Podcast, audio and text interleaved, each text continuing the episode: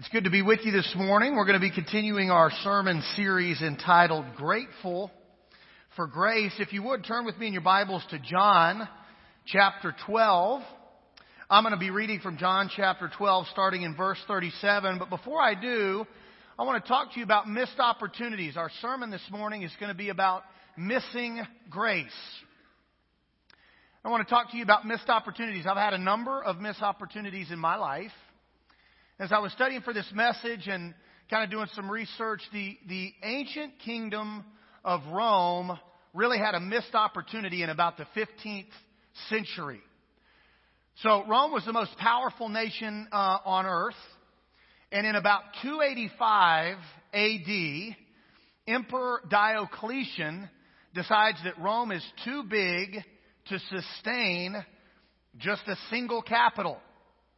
And so he develops a second capital city for the kingdom of Rome in Byzantium, which is modern day Istanbul. Rome was so big and so powerful it had two capital cities. Well, in 476 AD, Rome proper and its capital city of Rome was overthrown by the Visigoths, which were a Germanic tribe led by the powerful Alaric. That just sounds tough, if you ask me. So Rome fell, but for the next millennia, uh, uh, the Byzantine Empire survived, although it was constantly under attack. And in the 15th century, a man named Orban had developed a new piece of machinery that he called a cannon. And he goes to Constantinople, who is currently the ruler of the Roman Empire in Byzantium, and he offers Constantinople the opportunity to purchase his cannon. Let me give you some dimensions of this cannon.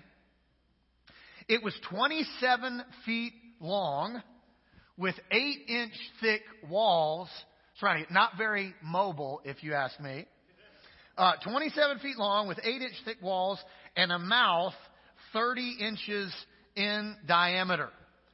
Constantinople thought that the cannon would possibly be a good investment, but his government was running low on funds, and he decides not to raise the money to purchase the cannon from Orban. So Orban offers it to Constantine's enemy, the Ottoman Sultan Mehmed, who aims his new weapon at Constantinople's impressively thick defensive walls. And for almost 50 days and nights, he pounds the same spot with Orban's cannon, eventually creating a breach. And on May 29th of 1452, his army pours through, ending the Byzantine Empire and with it, Christian domination of the East. You talk about missed opportunity. Had Constantinople just purchased that one piece of equipment, history would have been changed forever. But he missed what was literally right in front of his face. He could see it, he could touch it, he could feel it, and yet he missed out on the opportunity presented to him. Before we get into John chapter 12, I want to read you a verse from Matthew chapter 23. This is verse 37. When Jesus was alive on the earth conducting his earthly ministry, and I've got this on the screen for you this morning. When Jesus was on the earth conducting his earthly ministry, there was a group of people who missed the opportunity of grace that Jesus was prepared to bestow on any and all who would freely seek after him. And that particular group were the religious leaders of Jesus' day. Uh, we call them, and, and Scripture refers to them as Pharisees. So near the end of his earthly ministry in in the book of Matthew, I think this is a very uh, succinct summary of what I'm going to be talking about this morning. Jesus says to the Pharisees and to the religious leaders of his day, just like Orban had to be saying to Constantine after the walls of the Byzantine Empire had been breached, I gave you this opportunity.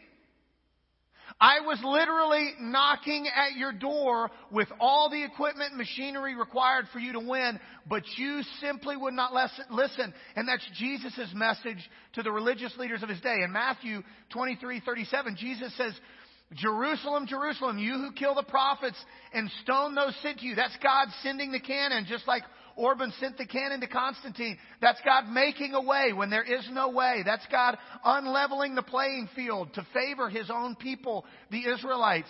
Jesus says, Jerusalem, Jerusalem, you who kill the prophets and stone those sent to you. How often I have longed to gather you together. As a, ch- as a hen gathers her chicks under her wings and you were not willing. In other words, Jerusalem and religious leaders and, and those who have, have heard Jesus' message, he's saying, I've given you every opportunity. I've longed for you to seek after me.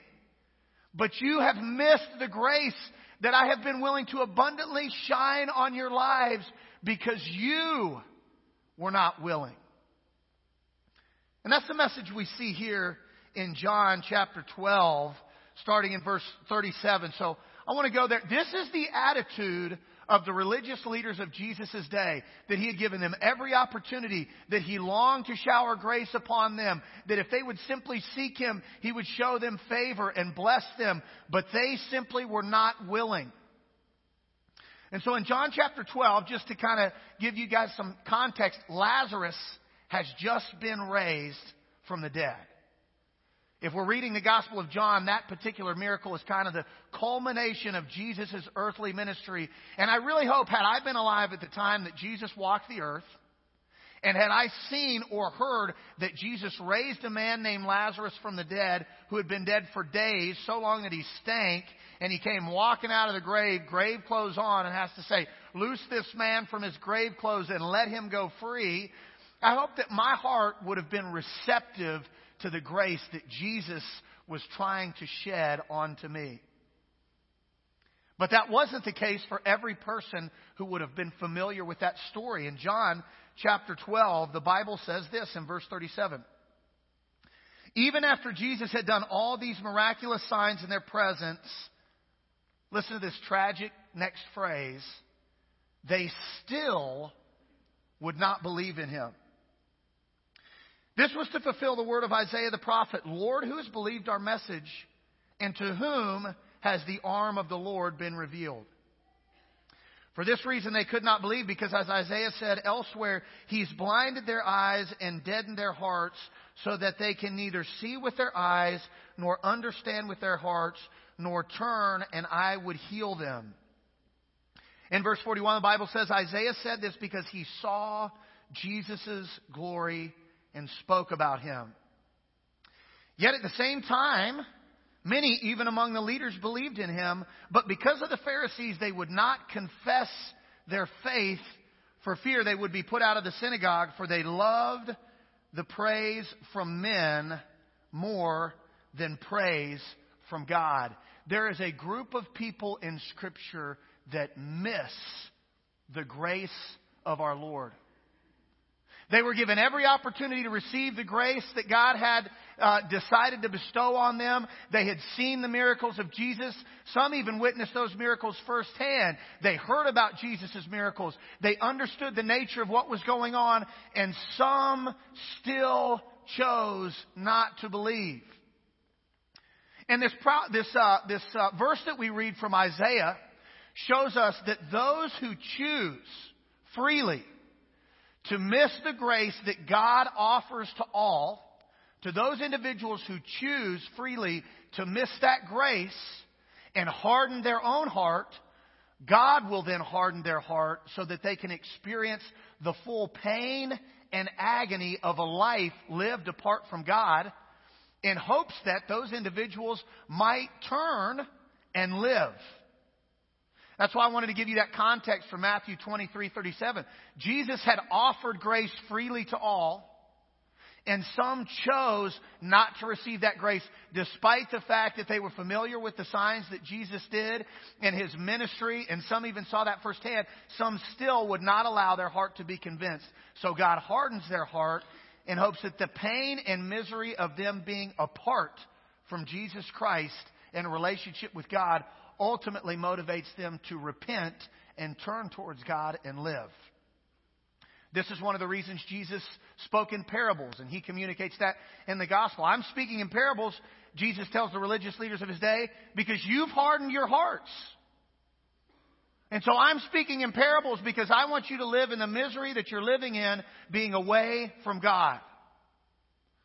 In hopes that the misery you're living in, being away from God, eventually motivates you to turn towards God, repent from the evil that you're doing, and experience true life. So if we look at this text and if we really get into the New Testament, we uncover some reasons and some ways that an individual can miss the grace of God. We've been talking all sermon series about how abundant God's grace is and how thankful we should be for that grace. But we have to understand that it's possible to miss that awesome, magnificent grace that God wants to freely show on all people. And my sermon this morning is designed to challenge your hearts so that you don't miss the grace God's trying to bestow upon your life. If we look at this text, the first way we see that people miss grace is when they have a hardened heart. The first way people miss grace is when, is when they have a hardened heart. Now, Scripture gives us a couple of moments in time where, where the heart of the, of the convert gets transformed. One of these places is in Ezekiel. Uh, in Ezekiel chapter 36 and verses 26 through 27, the prophet Ezekiel sees this valley of, of dry bones and compares it to the nation of Israel. And, and God says uh, through Ezekiel to those dry bones, I will give you a new heart and put a new spirit in you, and I will remove from you your heart of stone, and I will give you a heart of flesh, and I'll put my spirit in you and move you to follow my decrees and be careful to keep my laws. At conversion, that stony heart that's not sensitive to the leadership of the Spirit gets removed from us, and we receive a heart that is sensitive to the Spirit. And that's one of the most profoundly satisfying qualities we experience when we're converted. Can I get an amen to that? Feeling that old, calloused heart of stone that was just beat up and made miserable by sin be replaced with a heart that is forgiven and redeemed and sensitive to the Spirit of God was so satisfying to me.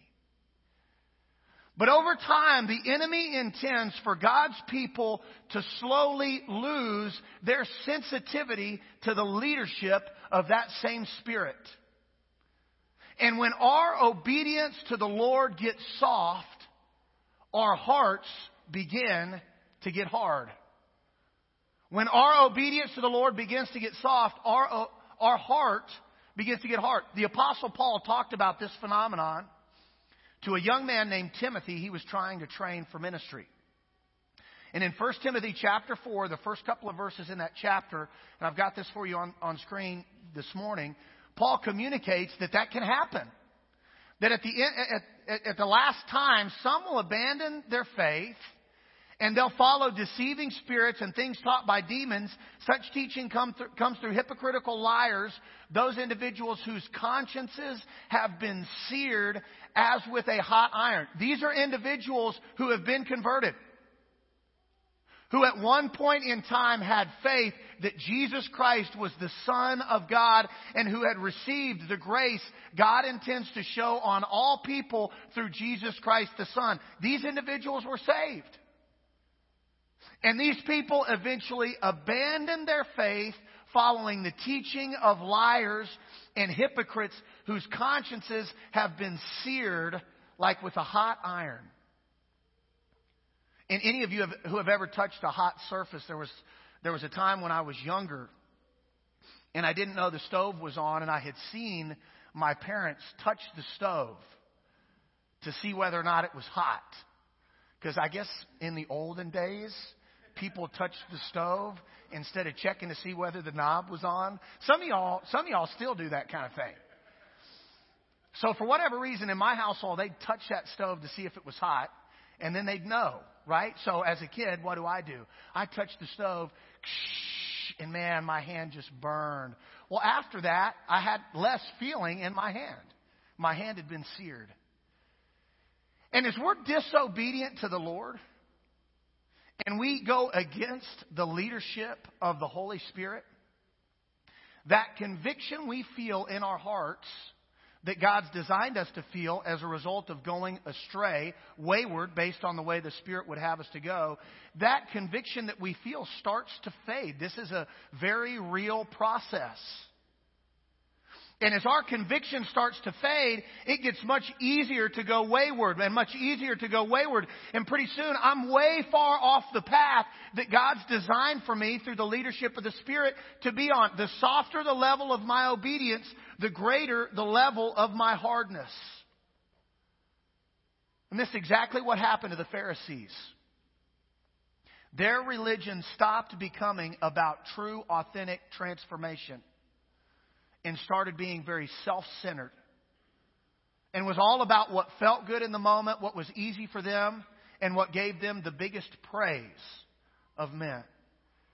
And those temptations are still ours. For those of us who have been saved, man, for a long time in, in, in, in, my conversion, what felt good was just to have that sensitive, soft heart and be able to get in tune with the Spirit of God.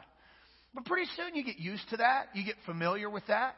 You get used to praying and reading God's Word. You get used to people trying to inspire you from the pulpit. And it's easy then to start taking that familiarity for granted.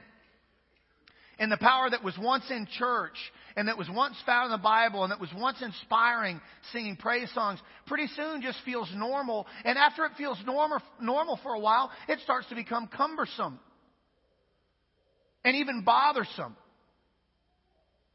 And if I'm not careful, my heart can become hardened after the Lord Jesus has shown the grace to me required to soften that old, callous, sin sick heart that He replaced at my conversion. Friend, you're going to miss grace in your life if your obedience to the Lord, if your commitment to, the, to being obedient to the Lord gets soft. The other thing that's obvious from this text is that you miss grace when you have an undercover faith. You miss God's grace when you have an undercover faith. The group of people referred to here in John chapter 12 have missed the grace of God. These guys have seen the miracles. Their hearts are hard. Many of them believe, but those that believe are afraid to say because of what's going to happen to their reputation when people around them find out that they're believers, so they keep their faith undercover. And the Gospel of John does a really good job of teaching us the importance of bringing everything in our lives that was dark to light. Nicodemus in John chapter 3, a lot of us know John 3:16. For God so loved the world, he gave his only begotten son that whosoever believeth in him shall not perish but have everlasting life. That happens as kind of Jesus is is um, communicating with a, a religious leader of the day named Nicodemus, who comes to Jesus, John chapter 3, verse 2, the first part of that verse. He comes to Jesus at night, undercover. Later on in the Gospel of John, when, Nicodem- uh, when Judas betrays Jesus in John chapter 13, as soon as he takes the bread in verse 20, he goes out from the table. And what time of day is it? It's night. He's undercover. Right after Nicodemus and Jesus are talking in John chapter 3 and verse 20, Jesus says, Those who do evil, they don't come to the light. They keep their deeds hidden. Because if they, if they came to the light, everyone would see the evil deeds that they did, that they weren't wrought in God. But those who do good, they come to the light, that their deeds may be made manifest, that God really is, in fact, the person in charge of their life. I love, I love John chapter 8, verse 32. Jesus says, To know the truth is to know freedom. And if we were to summarize everything I'm saying there in, in the Gospel of John, what, what I would say is that when you cover up your mistakes and your failures or even your faith, then you've officially gone undercover in life. I like the Gospel of Matthew here, and I've got this up on the screen. I think this is a really good verse to communicate what our role is as men and women of faith. When Jesus is teaching in the Sermon on the Mount, he's telling his disciples that they should let their light shine before others so that others may see their good deeds and glorify their Father in heaven. If your life has been transformed by Jesus Christ, then don't miss the grace of God by keeping your light under a bushel or by keeping your faith under cover or by keeping your mistakes and your failures and your mess ups hidden. Man, live out loud. Live on purpose. Be bold about what the Lord has done in your life. Don't live undercover. Don't live in fear. Don't live ashamed. And I do really believe that our culture is becoming more and more hostile to Christians every single day. And if there's ever been a time in the history of the United States of America that tempts an individual to keep their faith undercover, it's now. It's very difficult to go to the workplace and be outspoken as a Christian.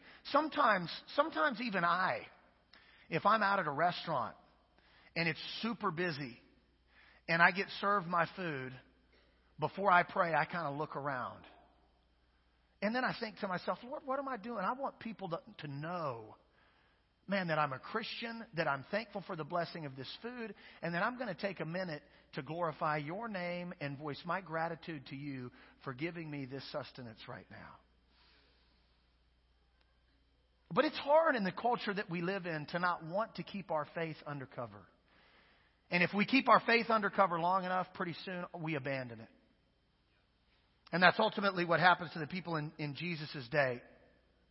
These guys got so consumed with fear of how their reputation would change if people became aware of their faith that they decided they would just not voice it rather than be put out of the synagogue. And if you're in any situation where the name of Jesus wouldn't cause you to be more welcome, you probably shouldn't be there anyway. And that's these people's fear. The name of Jesus may cause me to be unwelcomed here. And I would say in your life, if that's true, you need to get out of that place anyway.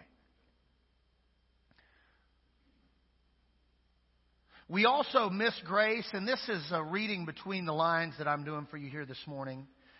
We also miss grace when we have a critical spirit. We miss grace when we have a critical spirit. I'm going to step on your toes a little bit this morning because I've already stepped on mine.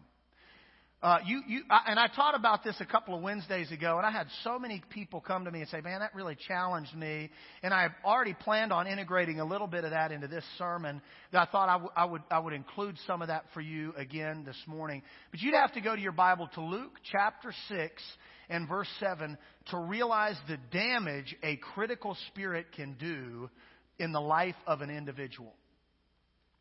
So in Luke chapter six and verse seven, Jesus is, is at, at the temple for worship, and there's a man with a paralyzed hand who's in attendance.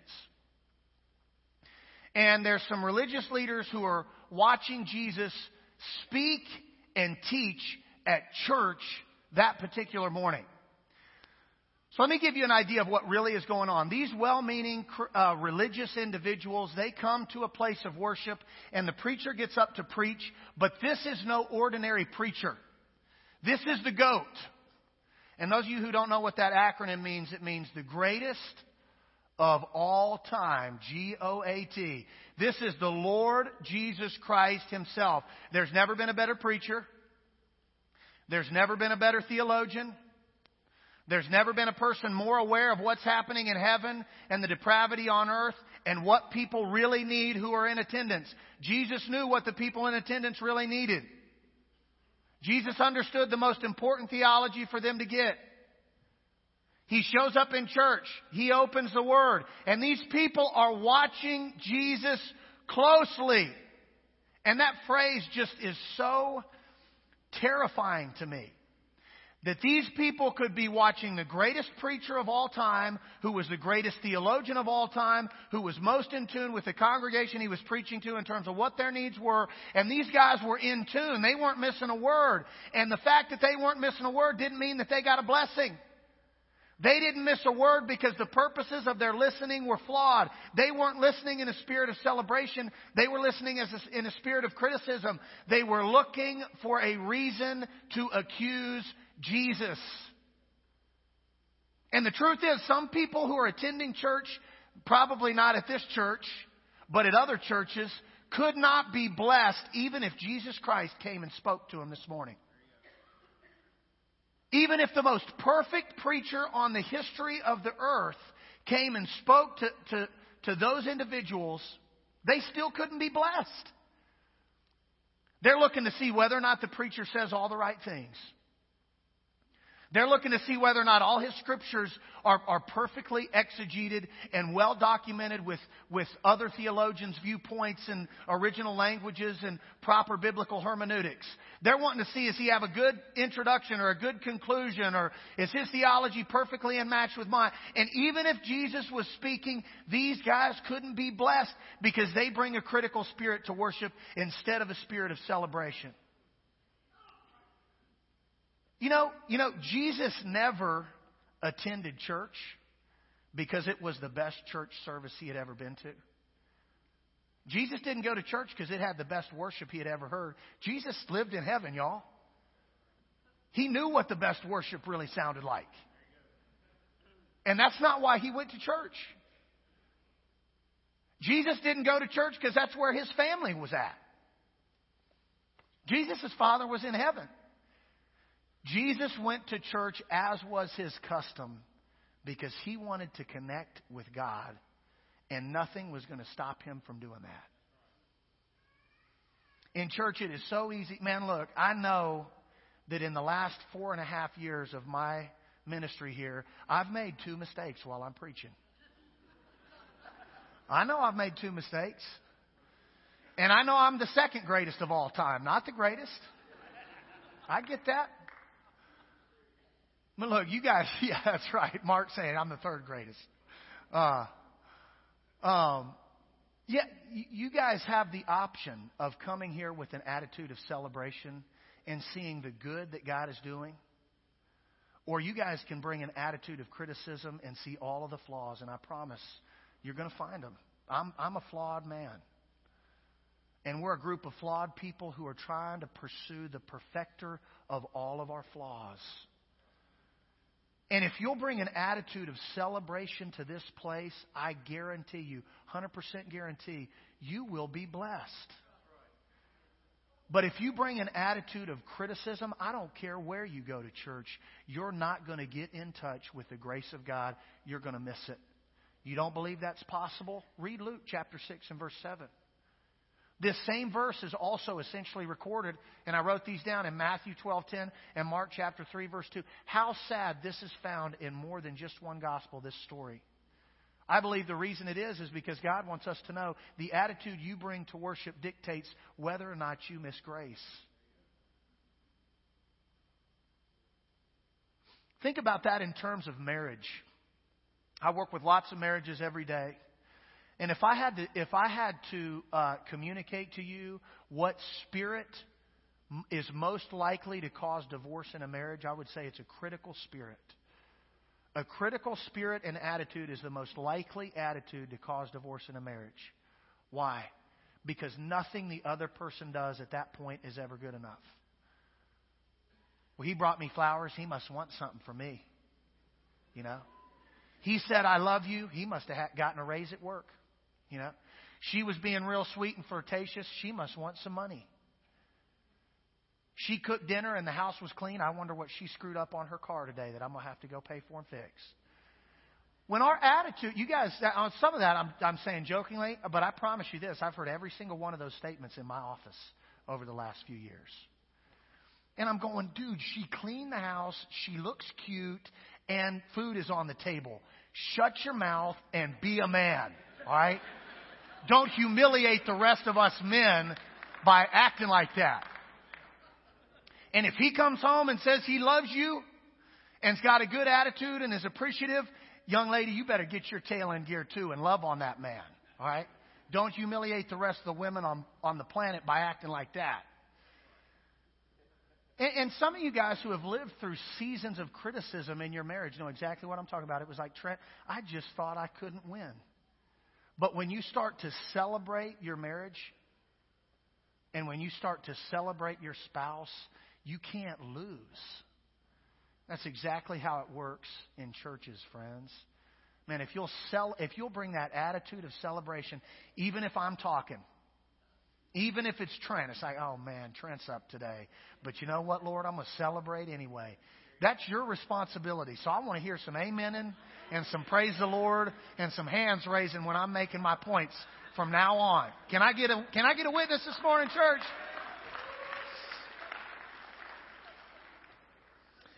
The last thing I want to mention is uh, that you miss grace when man's opinion matters more than God's. You miss grace when man's opinion matters more than God's. Couple of thoughts here. The first is man's opinion will matter more than God's in your life when you value what you can do for yourself more than what God can do for you. When you start to value what you can do for yourself more than what God can do for you, you start to focus on the here and now rather than the then and there. And that's the temptation in my life, man. You get you you you come out of the, the the misery and the pain that you're delivered from when you're converted, and that sensitive heart is in you, and you're following the leadership of the Spirit. But then a few years later, life happens, and it doesn't just feel good to feel good anymore. And the temptation is to take matters into our own hands and think with our own minds and our own hearts, how can I get through this? And when I start to value what Trent's intellectual ability or physical capability or, or any other thing in Trent's life can do for Trent, I become more consumed with what's going on between me and others than I do between what's going on with me and God. The truth is that we are most concerned with God's grace and presence in our life when we're most grateful and in an attitude of praise towards Him. If you've become overly consumed with man's applause, probably you've become underconsumed with your praise for the Lord. So sometimes it's just readopting that spirit of praise or that attitude of celebration to get you more focused on what God can do for you than what man can do for you. And in life, when we truly want to experience the grace of God, we have to understand and learn how to submit to spiritual pressure more than social pressure. There are some of you under the sound of my voice that are just right there on the thresholds of missing God's grace. Your hearts become hardened because of disobedience. Your commitment to being obedient to the leadership of the Spirit has softened and your heart has gotten hard, or you're undercover with your faith. You were once a sold out Christian, but then God transformed your life and you got a great high, high power career with, with makes great money, and now you're not as outspoken for your faith because of what other people could possibly think, or how your reputation may change, or the cost it might bring your social life if you'd really get on fire for Jesus again. So you're undercover with your faith, or your, your spirit has become critical. You no longer show up to church to celebrate the grace of Jesus Christ and instead to criticize the way people are doing things. And instead of bringing an attitude of celebration into other areas of your life, you bring an attitude of criticism. Your marriage isn't good enough. Your job isn't good enough. Your kids aren't good enough. And, and that's all because your God, in your own mind, isn't good enough. Or perhaps you've just become consumed with, with what man and yourself can do for you and not what God can do for you. Some of you out there under the sound of my voice are struggling with that stuff. I want to challenge you. If that's you, when I, when I close and pray, after I pray, I invite you to come forward and, and allow God to begin to soften your heart again and bring your faith out from being undercover and restore in you an attitude of celebration so that you become totally consumed with your Father in heaven and not the people that are here on earth. Bow with me. Lord, we love you and we thank you. And God, we just glorify your name this morning for giving us of your word. And Lord, we all, there are people in the Bible whose faith was abandoned and became a shipwreck. God, because they allowed their hearts to get hard and their faith to go undercover and developed a critical spirit and became more consumed with the applause of man than honoring you. God, protect each person under the sound of my voice from that situation. And let your grace reign in the lives of every person that attends this church and every church across the face of this world. We love you and we thank you. It's in Jesus' precious name we pray. Amen. Please stand while together we sing.